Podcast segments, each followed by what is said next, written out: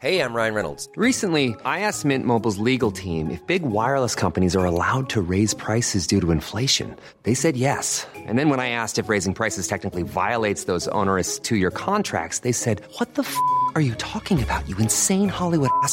F- So to recap, we're cutting the price of Mint Unlimited from $30 a month to just $15 a month. Give it a try at mintmobile.com slash switch. $45 upfront for three months plus taxes and fees. Promo rate for new customers for limited time. Unlimited more than 40 gigabytes per month. Slows. Full terms at mintmobile.com. Greetings and salutations. Thank you for lending an ear to the voice of the Times for Saturday, September 9, 2023. For today's editorial, a sensible approach to EUDR compliance. The new European Union Deforestation Regulation, EUDR, that became law at the end of June of this year is a landmark piece of legislation that aims to ensure agricultural products imported by the EU are produced and sourced sustainably. Until now, most of the attention given to the EUDR and its implications has focused on its impact on the palm oil industry in Indonesia and Malaysia. But between now and December 30th of next year, when the EUDR will be fully enforced, it will have a significant influence on some of our valuable agriculture sectors as well, primarily coffee.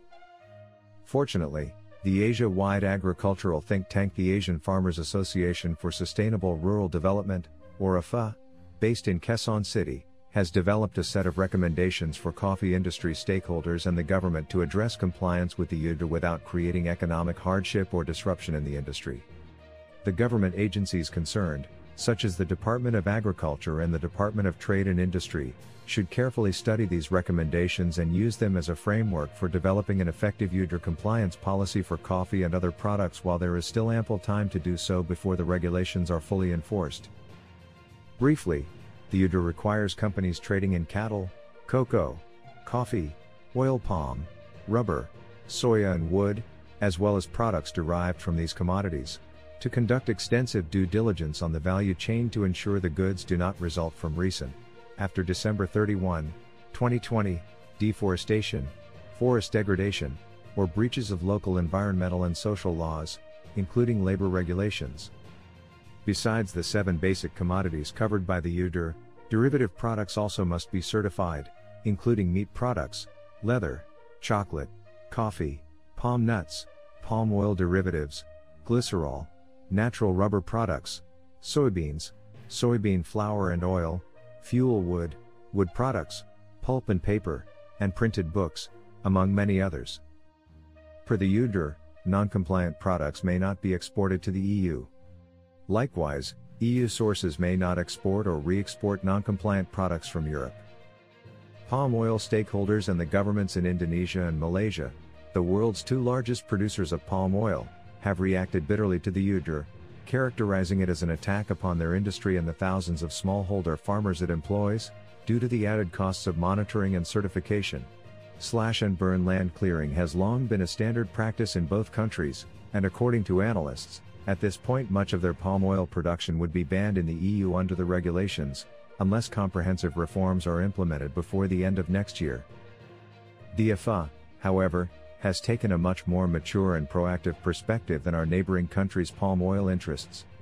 The AFA's focus is on coffee because it is one of the more valuable cash crops for the Philippines and the majority of its producers are small farmers, but it can be applied to any commodity covered by the EUDR.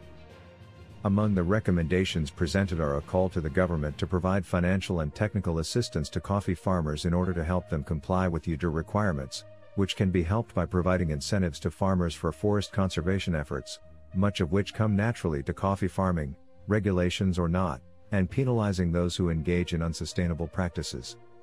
For big coffee producers, traders, and processors, AFA calls for them to use their larger resources to assist smallholder suppliers in monitoring and certification as well. Finally, the AFA calls on private banks and development finance institutions to make more targeted financial assistance available in the form of credit or grants to small coffee growers to assist them in complying with the EUDR. As the government is about to engage in restarted talks on an EU Philippines free trade agreement, compliance with the EUDR becomes critical. A lack of attention and a policy response to the EUDR could, in fact, completely derail those FTA aspirations.